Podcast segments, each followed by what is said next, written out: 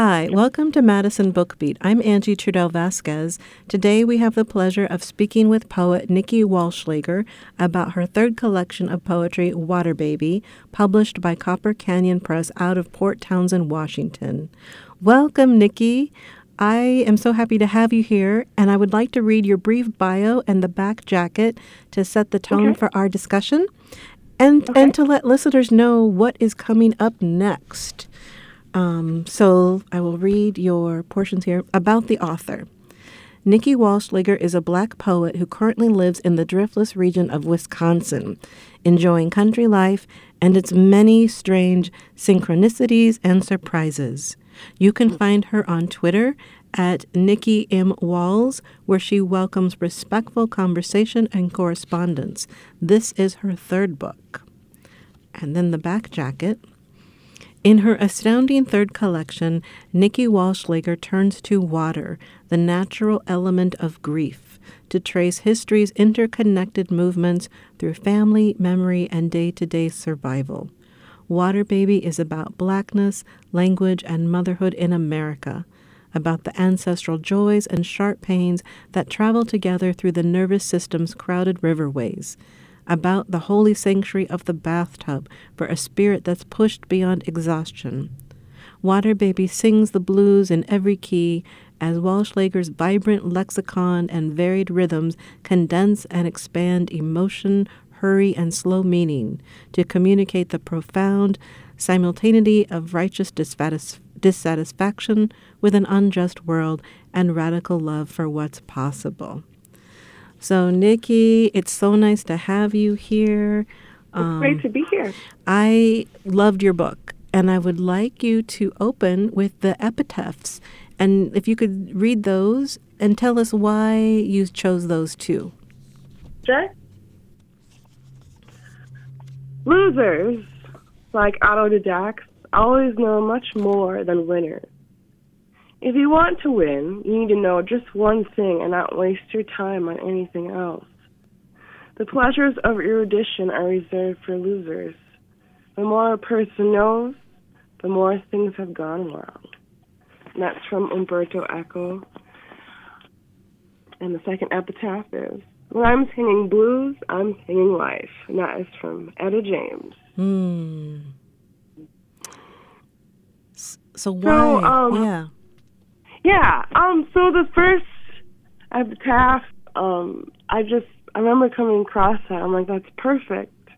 Because when you've been through a lot, you can't help but see and experience like um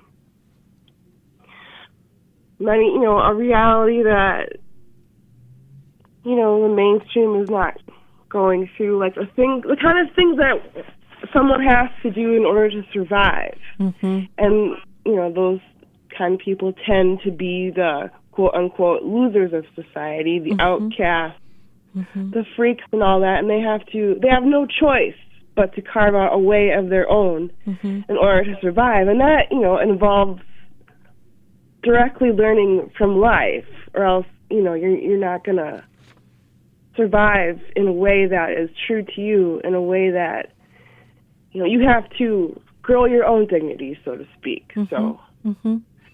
Yeah. Ah, nice, nice. I was thinking about that. I'm thinking, how do I understand that? But I, I like your explanation, and and I love the blues, Nikki. I do. Um, so tell us about this one from Etta James. Well, I love her. she's she's fabulous, and I love you know I I just love the blues, and that's like a one of the main threads that's running throughout this book is when I was listening to a lot of blues music while I was writing this because it seemed like the only thing that made sense Mm-hmm. to try to articulate my grief. Mm-hmm. and you know the blues isn't you know there's a, there's a lot of you know there's grief and there's longing and there's there's desire which you know are just such a major component of living life directly and not running away from it and being able to express that so i mean it is you know to me it's like a very you know, like visceral Mhm. and realistic way to express what is going on emotionally, um, spiritually, and physically. Mhm. Yeah. Yeah.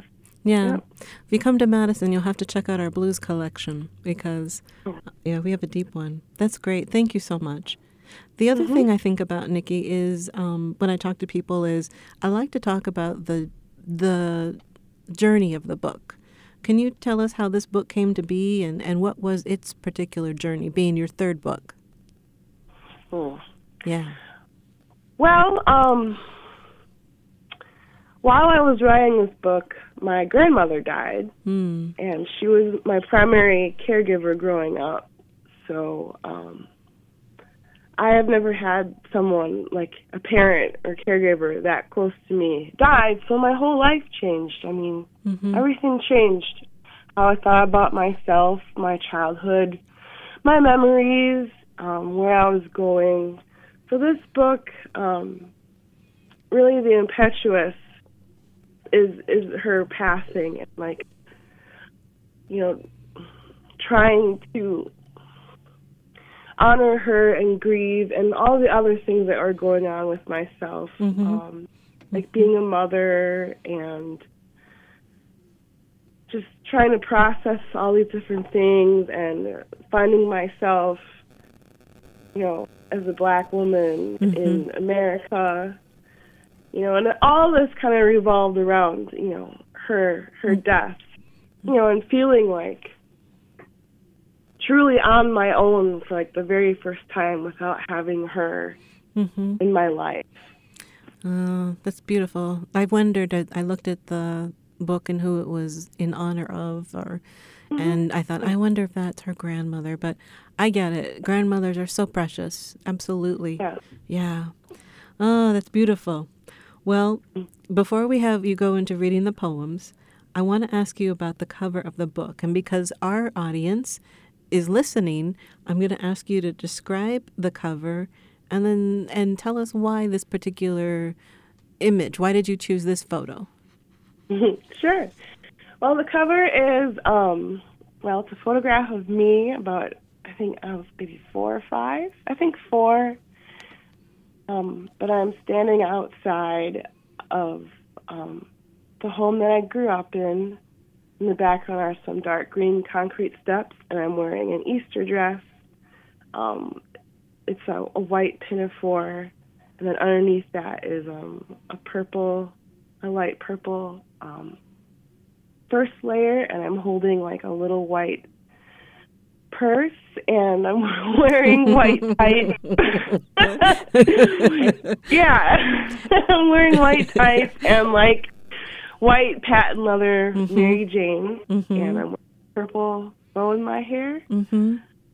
Um, I think my grandma took this picture Mm-hmm. because she usually took the pictures in the family of me. Um, the sun is hitting my eyes, so I'm kind of squinting a little bit. I picked this photo because I knew I had a connection to my grandmother, and you know, this is you know where it all starts. Mm-hmm. Mm-hmm. You know, looking towards the future when you're that young and Mm-hmm. seeing the light and seeing the brightness, but not knowing where it's going to lead you or how it's going to lead you. Mm-hmm. And also, too, I mean, her death meant like the end of any sort of childhood lingering innocence that I still held within myself, I guess. Yeah. Well, that's that's deep. I mean, it, it's it's adorable. It's an adorable picture, and I was thinking Easter because that's when we would put on all the white. But the the white Mary Janes are just are adorable. Yeah. Thank you. This makes me think, Nikki. Like, how old were you when you started writing poetry? Were you four years old? Oh no. Um I started writing poetry when I was in high school, but before then, um my mom always read books. So English um English class and reading and writing came, you know, very easily to me. Mm-hmm. But I started um writing stories in second grade.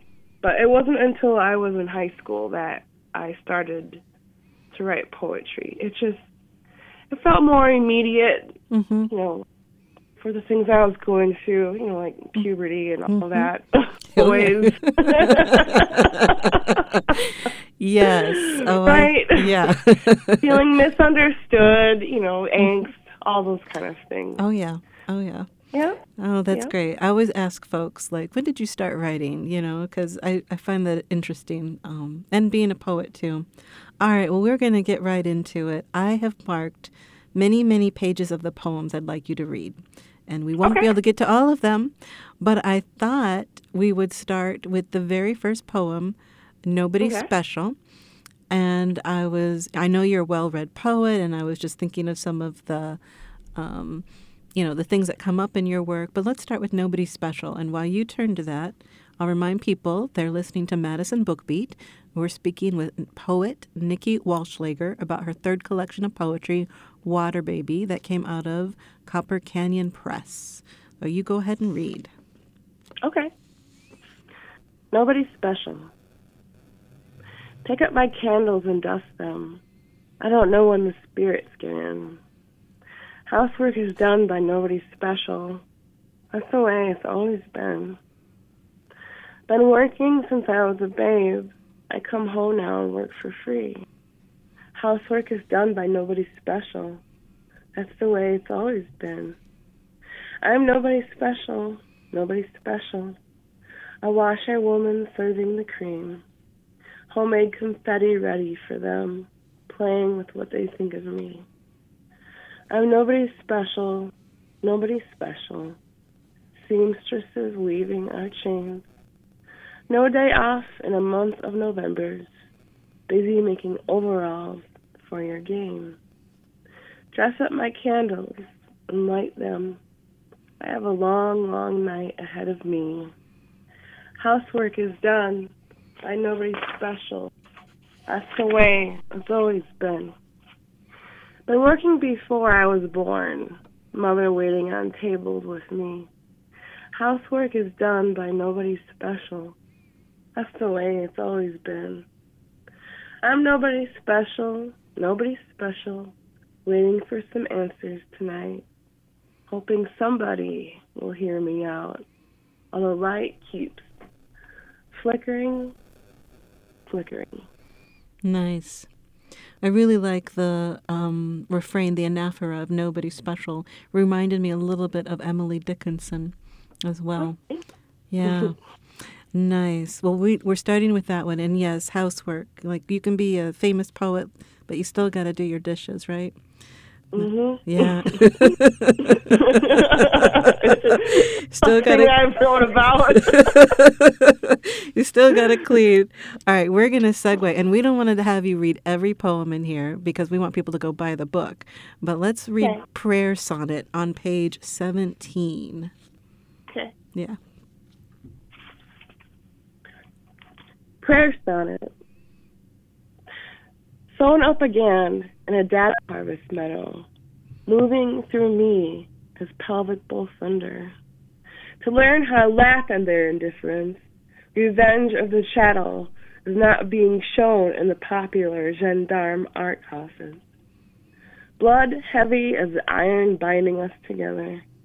Public wordplay is called getting dragged violences of daily metaphor. In our very real world, these solvent metaphors are true. Hell investigates life with great opportunity. My little candle mouth kindling for the wounded. When the stars are committed to the worst timing, and no one wants to get out of bed in the morning. Hmm. I have been feeling that through the pandemic, Nikki. Yeah, me too. And I have to just say, yeah, absolutely. I um there's words, you know, I see that I read that I never know how to pronounce. So I didn't know how to pronounce gendarme, gendarme. Yeah. Uh, let's go to 19. I thought that was an interesting one because um, being a political human being myself, I thought the wart listening audience should hear this poem. Okay. Vu state of mind. When you keep repeating a lie, people will accept it as truth.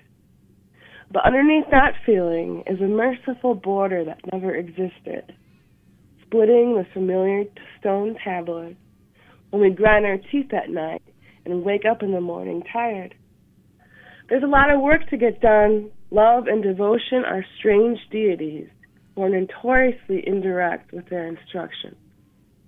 It happens when we focus on somebody while walking. The trees straining towards each other and past the filling villages made from our kin. Hmm. Thank you. So that is the definition of the title, I guess, right? This poem. Yeah. Yeah. yeah it's like when the opposite of deja vu. It's like when you Hmm. instead of you feel like you're reliving a memory, it's like the world itself feels like you're reliving it. Hmm. That's so deep. Thank you.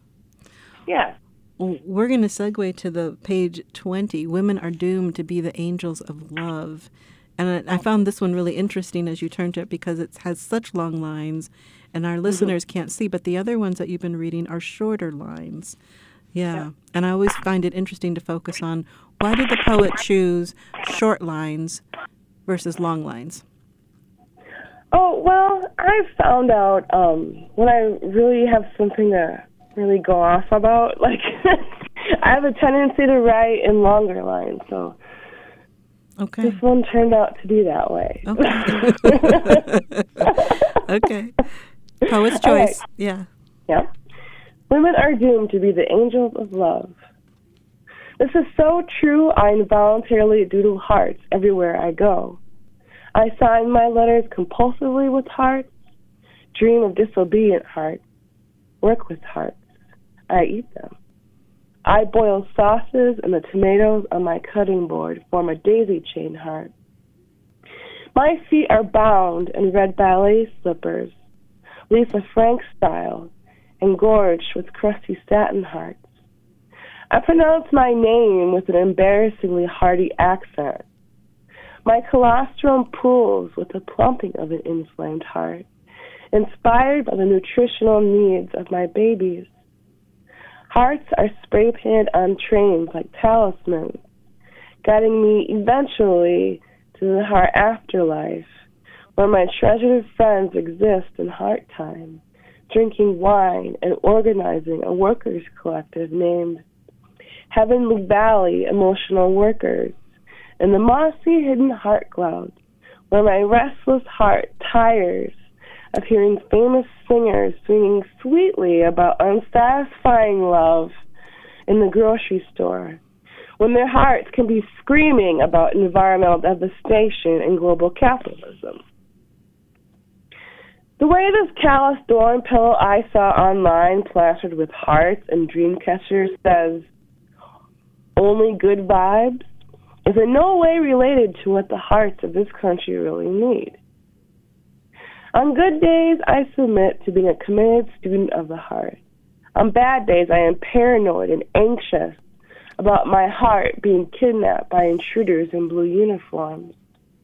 And how, as seen in Indiana Jones and the Temple of Doom, where the sacrificial victim's heart gets ripped out, and one of Hollywood's stereotypical cinematic presentations of indigenous culture, sent me a message about men who are so powerful they could take what they want from my body with their bare hands. Where do bad folks go when they die? asks Kurt Cobain on my favorite Nirvana album. I replace folks with heart and marvel at the candor of strange, smarmy men on TV who want to be president, who have no clue being part of the community is different from purchasing investments in a city. My heart is stone sore. My heart wants to close forever to protect me from market combat. But as a woman bred for strength and openness, I like options. I'm pretty good at the precarious art of choosing what gets in. Since doom makes a great gatekeeper. It's rainwater in a vase of roses on a sleeping hero's grave. Hmm. There's so much goodness in here, Nikki. Thank you so much. Thank you. I, I feel this one. I like the long lines. Um, Mhm. it- it's just so good. You know, before I have you read another poem, I was noticing when I was looking at your table of contents that the way it's structured, like they're not titled, but there's a mark in between. And after Mhm. every mark, the beginning poem of that section is set off by white space from the other poems. And and being someone who really likes to look at the white space, I have to ask you, did you do that? Did the publisher do that? And and why? Why is that first poem of every section set off like that in the table of contents? Oh, well, we were trying to decide how to section my book, and my editor suggested to me that I start each, each section with a blues poem, so that's what we did. Nice. Nice. Okay. I don't know if other people will notice that, but I do. I really do look at the table of contents because to me, they're like a poem by themselves. You know? Yeah. Mhm. Yeah. yeah, yep. Yeah. Nice. All right. Well, let's segue to It's a Daisy on page 24. Um, or excuse me, 22. That's page 22.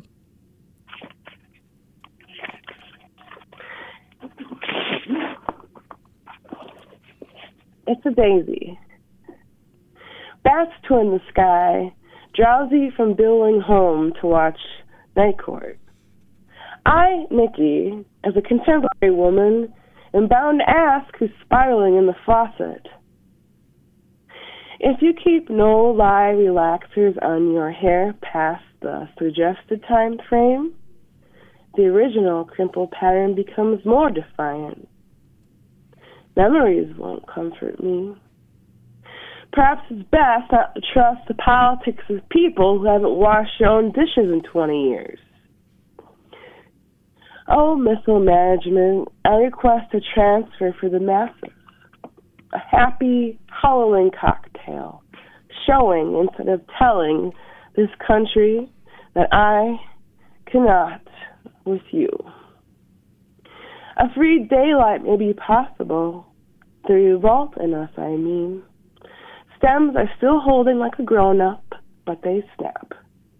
You pick me up, pour me another bath, a glass of something dry for the blisters. Read Ten Jones's hand grenades. Remember that. I'm not the only one. And cry. Nice. Thank you. That's great. So, Nikki, I want to take a little break from reading some of the other poems, and I want to ask you about uh, what would you tell a young poet who wants to write poetry? What what suggest would you have given yourself or someone coming to you and saying, "How do I be a poet, Nikki?" um, don't worry about pleasing other people. okay. Don't worry about the audience. don't write poems for the audience. Write poems for you. Write what you need, what you need as a poet, what you need as a person and as a writer, and you know, just do what you need to do. Get it out. nice. And the right people, yeah. And the right people will understand, and more people than you think. Um, that's what I've found out, and it still works for me. I rarely think about the audience, you know. Okay. You know, Mhm. You, people don't know this, but uh, you've and I, we have known each other for a while now, right? And, Yeah. and we would hang out at Woodland Pattern, and we'd hear these poets. Um, what do you? What is your thought about community building poetry, or vice versa? It's important. Um, yeah, I mean, if it wasn't for Woodland Pattern, I wouldn't have figured out how to write books or that, you know, my poetry could be something else besides my private scribblings in a book. Mm-hmm. Yeah. But you also need that space, you know, for yourself Mhm. alone to grow. but you know, to incorporate community into it as well. Mm-hmm. Yeah. Lots of thoughts. Um, by chance, Nikki, are you going to AWP um, this year in Seattle? Uh, no, I don't think so. I'm not, I'm not going to be able to go this year. Are you going? I am, and we're doing a theme of community and poetry with Margaret Rozga, myself, and a, a few poets I know from my Seattle days. Um, Oh, wonderful. Yeah, so I'm looking forward to it. I was hoping you might go because I know this is the book we're talking about, but you have another book coming out, right? hmm That's in 2024. Okay, okay. Yeah. So we'll look forward to uh, that new book coming out too. Awesome. Yep. And also it's- Copper Canyon Press as well. Yes. Yep. It's called. It's going to be called Hold Your Own. Nice. and it is yeah and it's going to be um, the main theme about that book is um, feminine rebirth oh, that is going to be good. Nice. hmm Yeah. Yeah. Well, I wanted to, you know, people are listening and they're driving or whatnot, and, you know, they may want to go buy your book or learn more about you. Do you have a website you can share with folks? um well my website's been under construction for quite some time Okay. i need to i need to build a whole new one um but you can get my book on Copper Canyon website, www.coppercanyonpress.com. And I'm also on Twitter at Nikki M. Walls, N I K K I M W A L L S. I'm there as well. Um, and I, I'm sure you can find my book on Amazon and Mm-hmm. places like that. Yeah, it's widely available. And I want people to know Copper Canyon is a really big poetry press. So um, if they don't know that, they should know that. And now they're going to learn that. Yeah. well, we'll we'll move to some poetry. Um, and how about we move to? I have these list of poems. Oh, I know, American Children, Nikki, on page fifty-five. Okay. Yeah. American children. The children across the street are playing with chalk, and they take turns outlining their bodies on the ground. They write their names in pink, yellow, orange, green, tagging themselves. The boys are sitting on the steps with a platoon of action figures. They have a stick of red chalk and color bloody clouds around these toys designed to resemble armed men with limitless permanent strength. There are red winged blackbirds nearby, and they talk all day into the silence.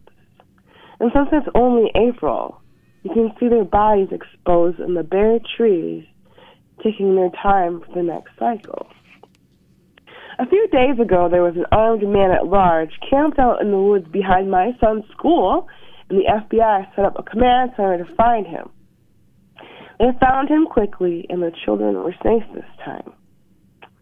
They know phrases from the stories they've seen on television and give the tiny toy men dramatic stories of heroic, violent deaths that end in silence. I'm not sure the children understand what heroism could be, except that it involves weapons and blood on the ground and sacrifice one of the first warm spring weekends, and it's normal for children to play with sticks of chalk and write their names on the plots of concrete where they live.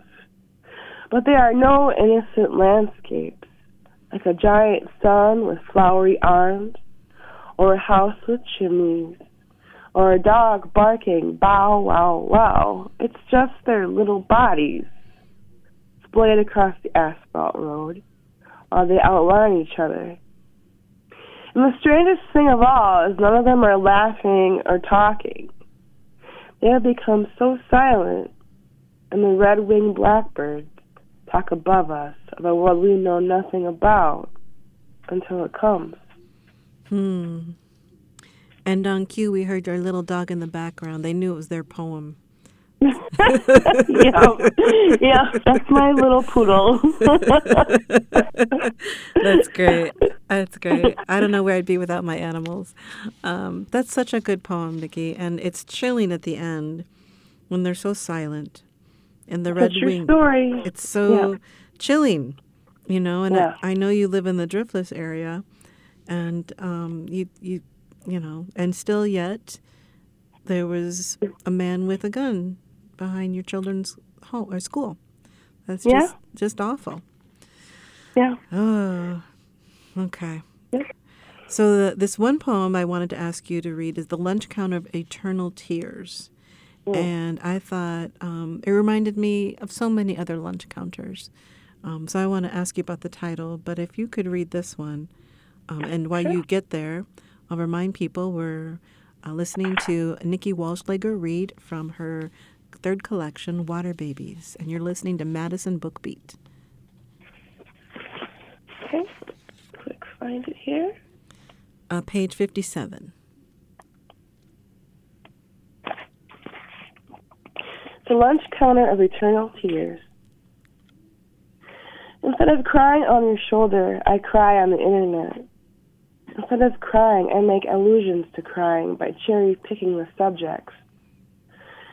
Instead of crying on his shoulder, I build a fountain of black amethyst in an artificial square.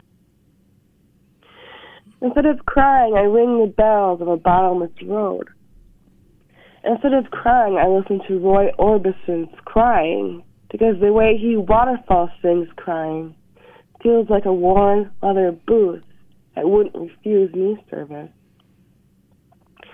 Instead of crying, I understand what I'm sacrificing for someone who's long gone. Instead of crying, I think of lurid romantic scenarios where I'm not crying and you're the one being insufferable when you think about me. Instead of crying, I listen to Put Your Head on My Shoulder by Paul Anka, and I recognize how some songs never about deep emotional connections with special people, but for getting into the pants of willy virgins. Instead of crying, I put on Live Evil by Miles Davis to smudge the room of 1950s white nonsense. Instead of crying, Miles's trumpet screams like the last free lion dying alone in the wilderness. Can I lay my head on your shoulder and cry?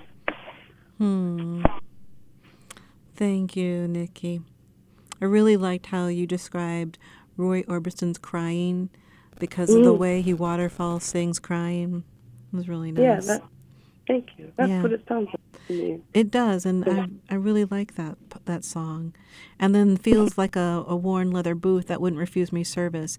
Um, that is a reference to the the lunch counter that we know of in history. Do you want to Mhm. talk about that title with this with this particular um, prose poem? Sure. Well, um, gosh, this was a while ago. Um, maybe seven, eight years ago. Me and my then husband, who's white, we were um, up in northern Wisconsin around Rhinelander, Mm. and we went to a small diner because we were hungry after camping. hmm and um, we were waiting there for like 20 minutes, and um, there, you know, it was busy, and but um, we saw um, the manager of of the diner because one of the waitresses was like, "Aren't you going to serve them or give them, you know, menus?" hmm And then my husband saw the manager um, take the waitress aside and tell her to put the menus down and not not serve us. Mm. So so we ended up leaving after Mhm. 20 minutes. Yeah. Um, Mm. so that kind of put in perspective, you know, the historical lunch counter of being black and being refused service, and then tying that in and still being refused service in, you know, hmm the 21st century. hmm So that's Yeah. that's what in, you know inspired me to write that poem was having that you know going through that. It's a good poem. It's a really good poem, and I and I saw the historic lunch counter when I was in D.C. recently, Mm. and it was it's there in the American Natural History Museum, and it's very evocative. And then I read your poem and I think about the blues music you have in there and how all this art that we have that carries us, that will continue to carry us, and it's all interwoven in this book. As you said, Mm-hmm. every poem that starts a section is a blues poem. And you just described a really painful experience in Rhinelander and Mm-hmm. and uh, being a, a brown woman married to a white man. When we go up north, Nikki, he drives. Um, Yeah. we, Yep. we go into these codes, we go into these roles. Um, Mhm. When we're in Chicago, I drive, you know, because it's a city full of people of color. So we're Yep. constantly going back into these modes. hmm Yep. Yes, I'm very. Yeah, I'm very familiar with that. yeah, I think we talked about it once in a cafe, you and I, a long time ago, when I had Yeah. less gray hair, for sure. Yeah, I appreciate you sharing that um, because that is a painful story. And if, Mm-hmm. if people are listening, you know, check your neighbors, you know, check your restaurants. And uh, I hope that they're not in business anymore because they had no idea Yeah. that you're like this great historic poet. And uh, they should, you know, they should be ashamed because that is horrendous. But I've had that experience too. Yeah. yeah. Thank you for sharing. All right, we'll, we'll go back to some poetry here. Um, Okay. Is there, a I didn't ask you this, but is there a favorite poem that you're like, Angie, I need to read this poem to this WORT Madison audience? Um, is there a poem that you're dying to read out of this collection? I should have asked you before, before putting you on the spot. Oh, okay. Um. Yeah. Um. I'll read my favorite blues poem. Okay, okay, that sounds great. Why do I feel so old when I look so young? On page fifty-one. Okay. Why do I feel so old when I look so young? Why do I feel so old when I look so young? Have a night of okay fun, and I feel better and younger, refreshed, maybe lovelier, but in the morning I feel just as old again. Hey friend, how are you? I see you're young too, around the same age as me. Look at those folks with their big boy pens and crooked chairs. They act younger than we do, and our lives are somewhere else, in faces even older than these. When I was younger, people thought I was older, so they did older people things to me, said things too. Probably why I'm feeling old while I'm still looking young. Because of what older people did when I was little should have known better not to do. Say, friend, I hear you too. Things happen to you. That's the way evil goes. Lets people do bad things. Don't know why that is, but the how is inside the what, tying the ends of the who. Maybe we can stop it from going to the next someone. Yes, it's like that. The could've, the should've, and the would've. If I would have known then what I know now, maybe I could have got out of the way. But I was too young. And now I'm older, outside the what and the who, but still inside the how and the why. Let me introduce my old ass self. How do you do? My name is Young, plus the last time I loved without fear. Hmm. It's a good one. Why is this your favorite poem, Nikki? I gotta ask. Um, I think this is kind of gets down to my everyday philosophy, right? Of being compassionate and understanding, and that you know a lot of things that I've been through, a lot so with a lot of other people. Mm-hmm. Um, but we can try to, you know, to stop it from continuing. We can try to fix things Mm-hmm.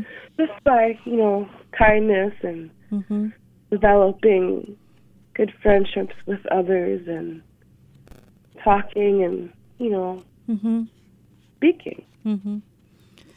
right? I mean, those are some of the most important things you can do. I mean, not everybody can, you know, move mountains, but Mm-hmm. those are you know, the kind of small boulders that you can help get out of the way for people so their lives are easier. And, you know, and as you help others, you also help yourself. Right, right. Hmm. I have my favorite poems too. They're like, you know, favorite children, though I don't have children, but I have favorite poems for different reasons. yeah. Yeah. So there's this poem that I really like the title. I'm going to read the title. I'd come Okay. back from the grave to celebrate the end of capitalism. That made me Oh. hoot. and this is community radio station, so um, I think it's really appropriate that you read this poem. This is a community station. We are volunteers, um, myself and my husband Devin, who's helping with the sound. Um, we do this because we believe in community radio and connecting with people. And um, poetry on the air is a rare thing, and asking a poet to read for like 50 minutes is so rare. We get maybe five or 10 minutes.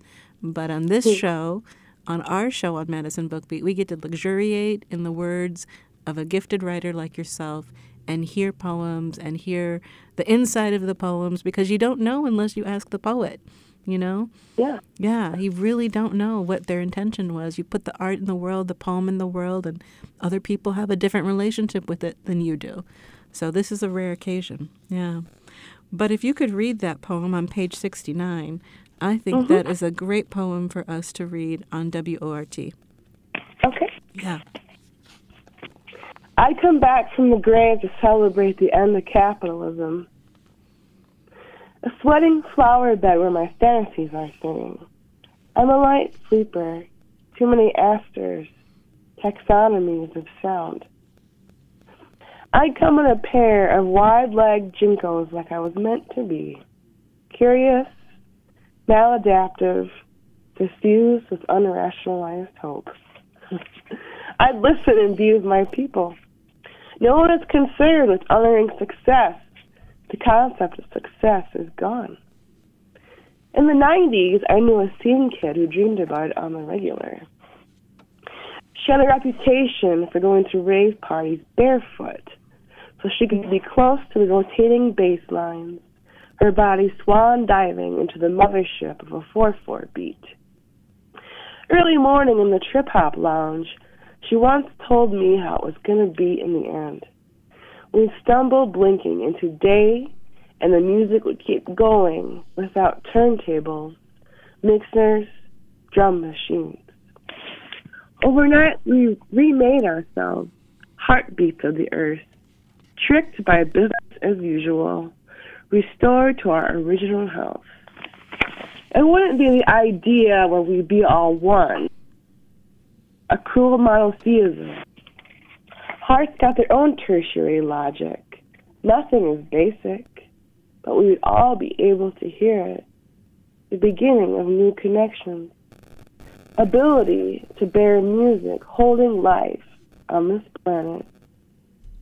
Dead from the last heart attack of this world, I'm the black girl dozing with bleary commuters on the Route 12 bus. On weekends, a fire opal hard at worship in the Temple of House. It's like when an opera singer bangs a high note and a champagne flute breaks, she explained. Except it would be us, crashing, unconditional, quaking in real time. The others have a saying, the beat goes on. Earth, fracturing livelihood, resurrected by the rhythms of the night. Nice. And now folks can't see this, but this is a poem of couplets, right? Yep. And I always wonder, like, so why couplets for this poem that uh, celebrates the end of capitalism? Um, I wanted to tell a longer story, so Okay. yeah, anytime when I have something longer to say, I, I tend to use couplets. Okay. Yeah. Yeah. I, I do think that is um, the influence of reading so much fiction and writing stories when I was younger. I think that comes out in longer poems like Mhm. that. Mm-hmm. Yeah. Yeah. yeah. Nice. So um, we are, well, you won't believe it, but we're actually getting close to our time. Um, and so I have to think carefully about how we how we do this. But I want to compliment you on "Butterfly on a Baby's Head" poem. I really like that title, and I really liked Cows in the Morning. And I too have cow poems, like. Um, Can you not? I mean, I grew up in Iowa. I've spent a foot in urban and a foot in the rural my whole life, and uh, and cows are really cool.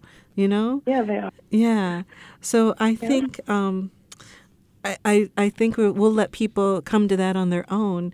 But you um, have this poem called Lon- "Lonely in a Fundamental Way" that really got me with all the little rabbits. Um, that really did get me, Nikki. And um, but I want to close on something that I I thought was really beautiful because you're also a mother, and that is referred to in this book, and you have poems in here. But there was one I really liked, and it's the birthday poem, and I think it's a it's a good one to go out on. And I really like how it moves across the page as well, you know. And I think I met you right after you had your first child um, at the Riverwest Co-op, and I remember it very well, meeting you at that moment. Yeah, with your new baby. So I thought this would be a, a good one for us to close on. That baby is 17 years old. now. Whoa, really? oh my goodness. I just remember his big old blue eyes, you know. And Oh, my. Yeah. Yeah. I have a good memory. I do. It's it's a blessing and a curse. Let me just say that. Yeah. Oh, Yeah. little Miles. Yeah. Little Miles is no little Miles. And he's named after Miles Davis, which right? Mm-hmm. Yep. Yep. I remember that. Okay. Uh, birthday's on page 88. Okay. Birthday. Pick some wildflowers, what was left. Head tossing leaves in primordial guise. New shoots growing off a ripe mother leaf in cantaloupe hollow. One of your best sentences today was when I asked where you were. I'm by this tree, Mama, playing with gravel and crust. So you ran, laughed, made me search for your little cars that you tossed into a union of stinging metal. I was born today, and I'm not that bad at this parenthood thing. In a sweated up lounge dress, slip on sandals, incompetent headscarf, following you instead of taking a shower and watching my shows, guiding you back to the house flex in place the litter blossoms in water. Change your pants first since you have burrs all over your backside. Preheat the oven for chicken. Scold the dog for not cooling his strength when he plays with you. It's not the ideal flower arrangement, but why should it have to be? Hmm. That's really nice. Really nice. I love it. The sweated up lounge dress, slip on sandals, and a competent headscarf. And, and when you say, um, instead of following you, instead of taking a shower, watching my shows, I love that. My grandmas used to say my shows, you know? yeah, my grandma did too. I was thinking, like, I wonder if that's your voice of your grandma coming into this piece, you know? Because Yep. when you live with people, I notice this with my sister's kids, they're with their grandparents a lot. So they pick up their, their language and their diction and the way that they speak. Um, Nikki, it has been a pleasure to have you on uh, Madison Book Beat. And um, people, I want you to go out and buy Nikki Wallschlaeger's book, Water Baby, published by Copper Canyon Press. Um, thank you so much for being here and agreeing to This be. It's so much fun to talk to you. Yeah. hmm This was a great way to spend a Thursday evening. Yay, that makes me happy. I don't know about you, but we got some snow here. But I'm going to close this out and um, I'm just going to remind people you have been listening to Madison Bookbeat. Stay tuned this afternoon for All Around Jazz with Alex Welding White. The Insurgent Radio Kiosk is up next. I've been your host, Angie Trudell Vasquez. Keep it tuned here to Community Radio, WORT 89.9 FM Madison.